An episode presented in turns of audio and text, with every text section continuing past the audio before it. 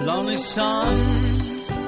the songs for you. Semantics is the branch of linguistics and logic concerned with meaning. Did you know that? I had to look that up. I didn't know that. I thought semantics was what we argued about.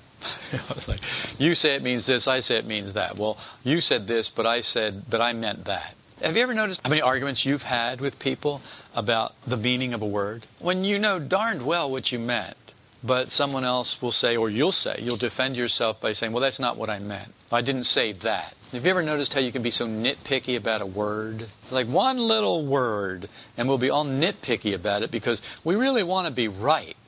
It's not about communication at all. It's about being right. So semantics, being the branch of linguistics and logic concerned with meaning, is important to me because I use words. Meaning is what is meant by a word, by a text, by a concept, or by an action. All of these things can have meaning. It's not just words that have meaning, though we fall back on words. And we have a whole judicial system based on the technicality of words. No one is interested in finding out the intention of an action, what someone meant. They're interested in just dividing and defining a word so that if you are outside of those definitions, if you're outside of the boundaries of that, then you're wrong. But if you're inside of the boundaries of that, then you're right. And it's all about being right and wrong, which of course I imagine you're going to have to have in a judicial atmosphere because you're trying to find out who's right and who's wrong, what's right and what's wrong. Something that I don't really want to participate in. I'm not interested in doing that. Agreement is harmony or accordance in opinion or feeling. It's a position or result of agreeing. Not even the dictionary dares to mention agreement about the truth. Well, no, it won't bother with that. It's harmony or accordance in opinion or feeling, a position or result of agreeing. But it doesn't mention anything about the truth.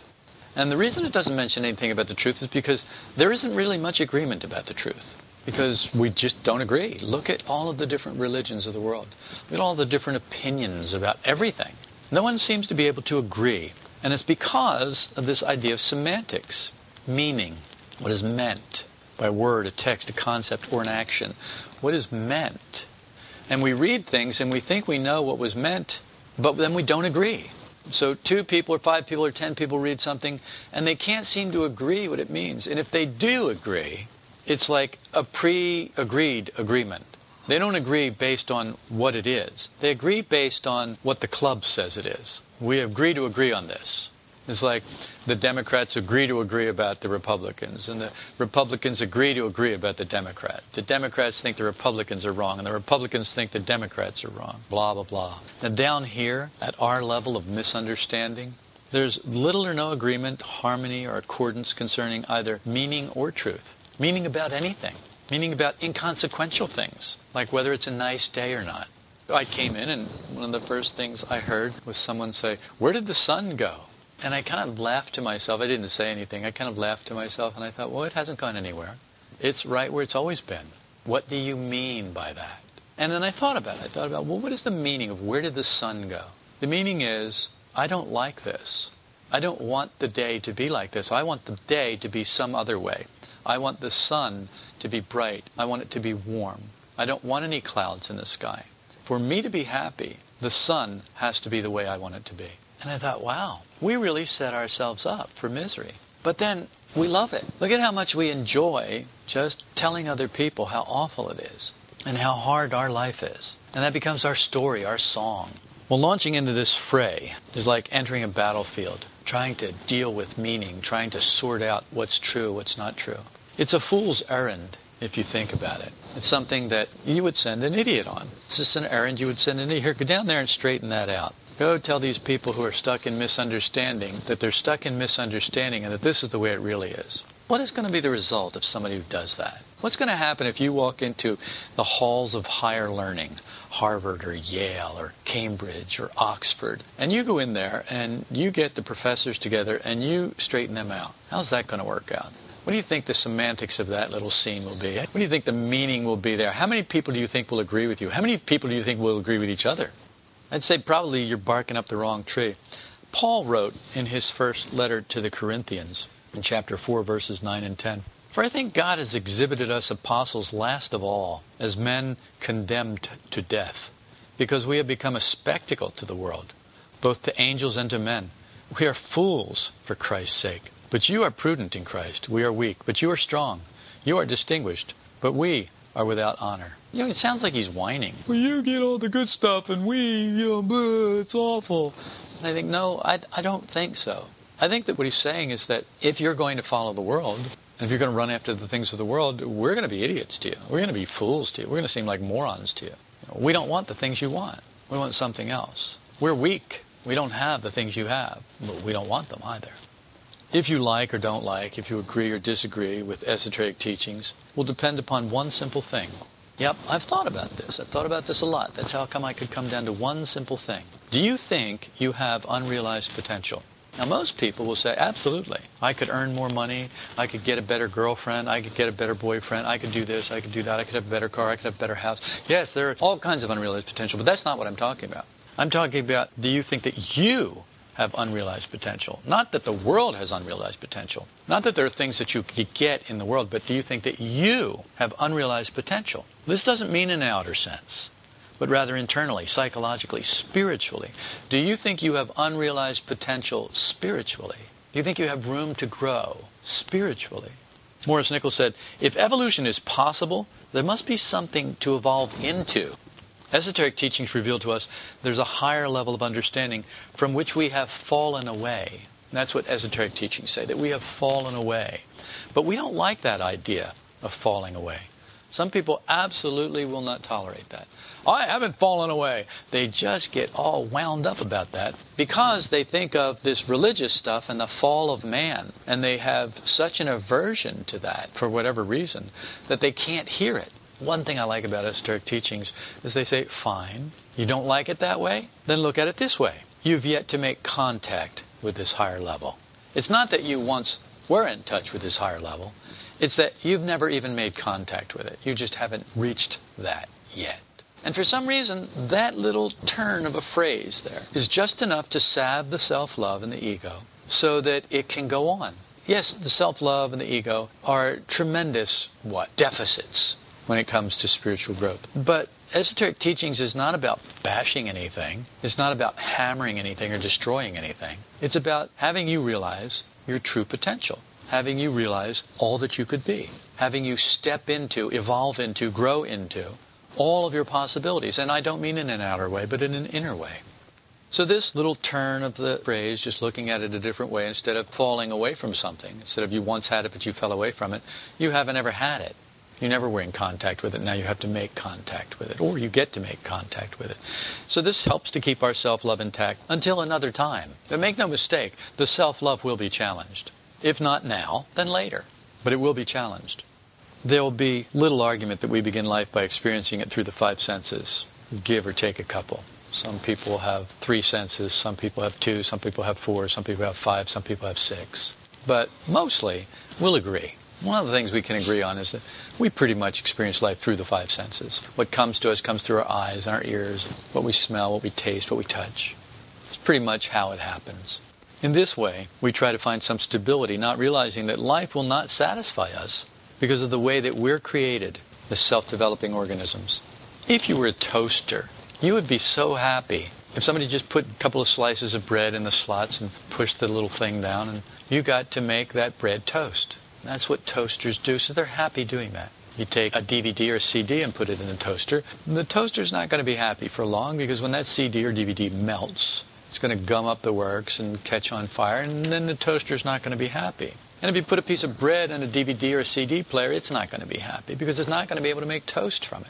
It's just going to clog up the works, gum up the works, and ruin it. So, you see, being what you were made to be is what could make you happy. And so you look around in the world and you find all these really unhappy people, or temporarily happy people. Happy now, not happy in five minutes. Where did the sun go? Not happy. Why? Well, because I think that I'm here to experience the sun and a sunny day and go for a walk today. And that's what I want to do. That's what I need to be happy. And so if the sun doesn't play along, well, then I'm not happy. I think that probably we missed the boat here. Trying to find stability in this changing world isn't working for us. And the reason is not because the world is screwed up, but because that's not how we're made. We're not made to toast DVDs and CDs. We're like this machine that's not made for this, it's made for something else, and we keep on trying to make it do this. Now, some folks have almost always found something odd about life when viewed from the perspective that life is an end in itself. Like, well, what is that little thing, that bumper sticker, you know? Whoever has the most toys at the end wins. Okay, but there's some people who don't think that and never thought that. They look at that and they go, I don't think so. There's something wrong with those people. Either that or there's something right with those people and there's something wrong with the rest of us.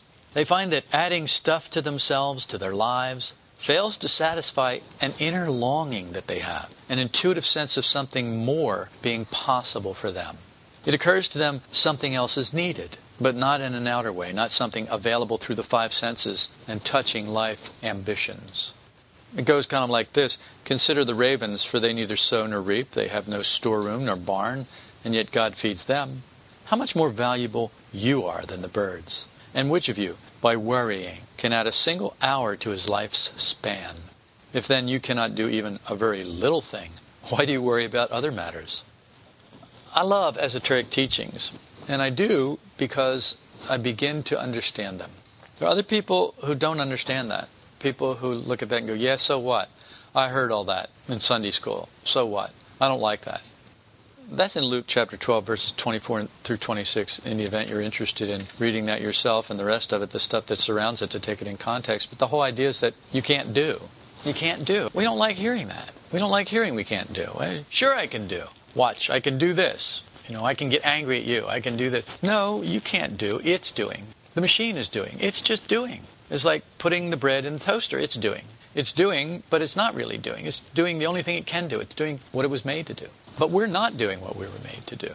We're imitating toasters and DVD players and cars and trucks and this and that. We're imitating everything else, but we're not finding out what it is that we were created to do. What it is that we're about, what it is that we're here for. We haven't found the semantics of our own life, the meaning of our own life. What is the meaning of your life? Who cares what the meaning of life is? I don't care. I don't care what the meaning of life is. I'm not interested. I do want to know what my meaning is. The reason we worry is because life compels us to do so. Since we've lost contact with the something higher, or since we fell away, or since we never made contact, whichever you choose, all the worry in the world doesn't bring us a hair's breadth closer to contact with something higher.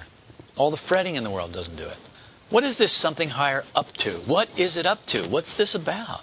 What's the message? The fourth way we hear all the time the higher centers are speaking to us all the time. They're broadcasting this message to us all the time. Well, what is the message? What is this something higher? Well, esoteric teachings are designed by conscious minds. We don't know much about conscious minds. We pretty much are part of the unconscious mechanical circle of humanity. So we don't know what the conscious circle of humanity is like. We don't know what it's like to have a conscious mind because we haven't had one long enough to be able to nail it down.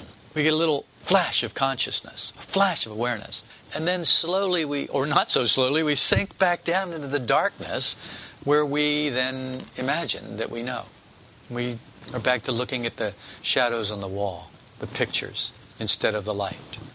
Conscious minds designed esoteric teachings to seed humanity with ideas that we would immediately understand know, and see clearly if we were in contact with higher centers. What does higher centers mean? Forget about it. If we were in contact with higher influences, if we were in contact with something more conscious, we would instantly, immediately understand, know, and see clearly what these ideas mean. But we don't. These ideas come to us and we don't understand what they mean. We misunderstand them. We cannot grasp their meaning. So few people digest esoteric teachings because they leave them in their memories, where they're useless and can never change their minds or ways of thinking. As long as we just collect these ideas the way that people collect marbles or stamps or model airplanes or whatever people collect, which I imagine people collect everything, anything. People collect coupons from cigarette packages. People collect tin plates. People collect almost anything. What is the purpose? if you never use it. The worst thing you can collect and not use is knowledge. The very worst thing you can collect and not use is knowledge. If you collect knowledge and don't use it, you're not digesting it, you're not eating it. And if you don't eat it, you can't digest it. And if you can't digest it, it's never going to nourish you. It's never going to do anything for you.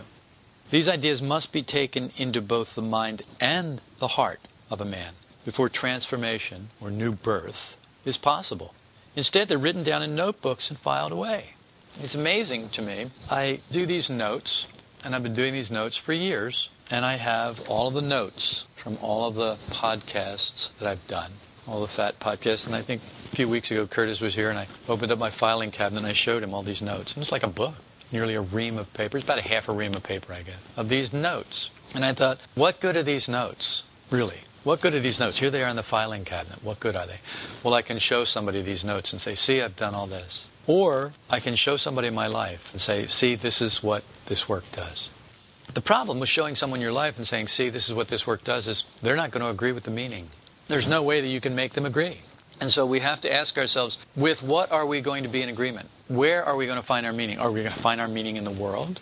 Or are we going to find our meaning internally, psychologically, spiritually? And that's going to make the difference between which world you're going to be in the mechanical world of sleeping humanity or the, the circle of conscious humanity where there are conscious minds that agree on these ideas. Without new semantics, new forms of meaning, the truth remains inaccessible to us. We have to change and reach up, not bring the higher down to where we are. See, the idea of the higher is we think, oh, well, if I could just make contact with the higher and get it down here where I am, then everything will be fine. No, it won't. What you'll do is you'll tarnish and sully the higher by bringing it down here into the mud. Instead, what we need to do is grab that rope and climb up to the higher and leave the mud behind and leave the lower behind. How do we do that? Well, because we live in pretense and falsity, higher truth is unreachable in our current state. In pretense and falsity, it cannot be reached. So the first thing we have to do is have some kind of influence from something higher, and just in the form of an idea.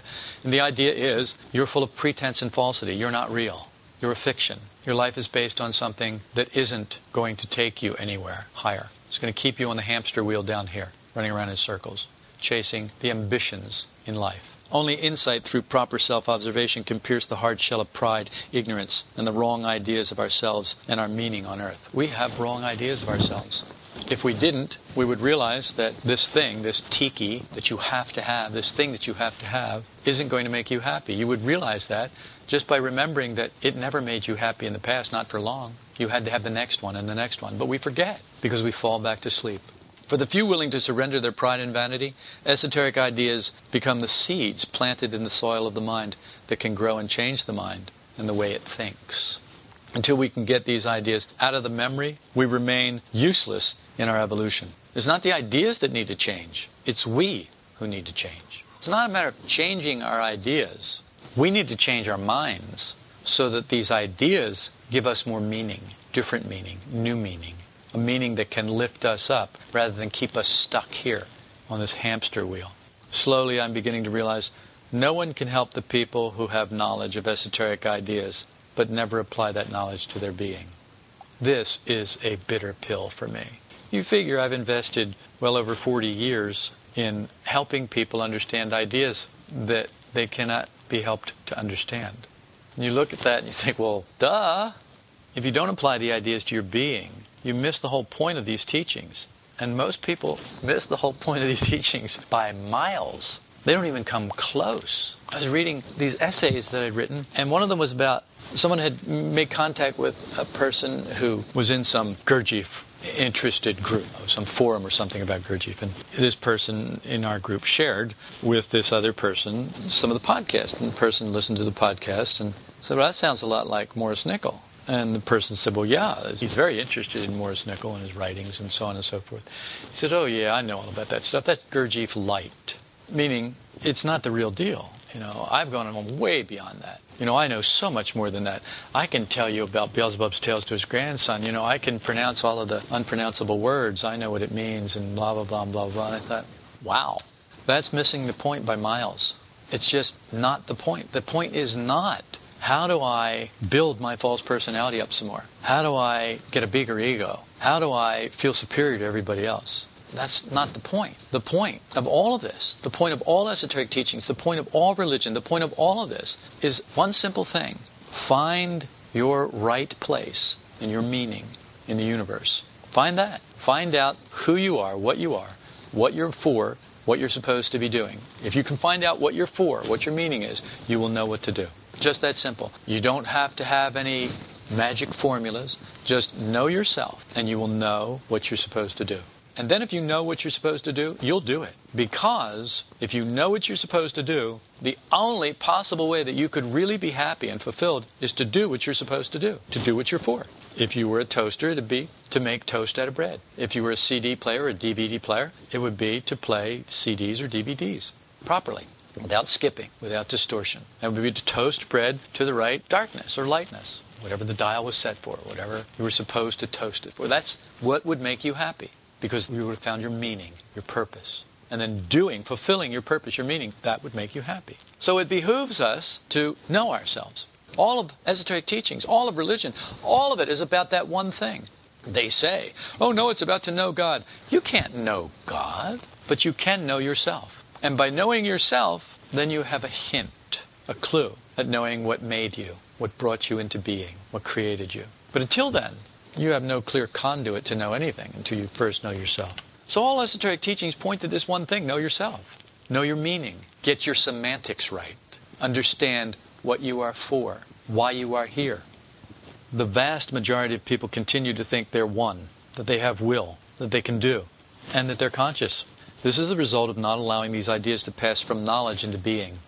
If these ideas just stay in our memories, just stay in our notebooks, just stay in our file cabinets, just stay in our books, just stay in our heads, and they don't pass into our being, they do nothing.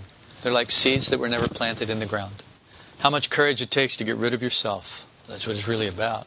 Where people balk is you're going to get rid of yourself. The you that you think you are has to be given up to find out who you really are. You have to let go of who you think you are to find out who you really are. I can't think of anything scarier than letting go of who you are. That's death. No wonder they talk about a new birth. No wonder they talk about a new man. The old man has to die. Well, not literally, but literally, figuratively. No wonder people balk and back away from it. Even those who work a little at all of this fall back to their old ways, forgetting they once longed to be freed from themselves. When it gets tough, we kind of like, oh, well, maybe maybe that wasn't such a good idea. And they fall back. Well, with all kinds of excuses and reasons, but they still fall back. So if you won the gold medal at the Olympics, then you have the gold medal. If you didn't win the gold medal at the Olympics, then you have the reason why you didn't. Which would you rather have? The gold medal that you wanted or reason why you don't have it? They lose what little meaning they've gained in that moment of insight. So people work at this a little bit, but then they fall back. They go back to their old ways, forgetting that once all they really wanted was to be free. They had this flash of meaning that they got in a moment of insight. And then their mechanicalness slowly begins to take over. They fall soundly asleep again. What meaning? And we remain slaves to our mechanical behaviors, the cause of all of our problems. What? The cause of all of our problems? I thought the cause of all of our problems was not getting what we wanted.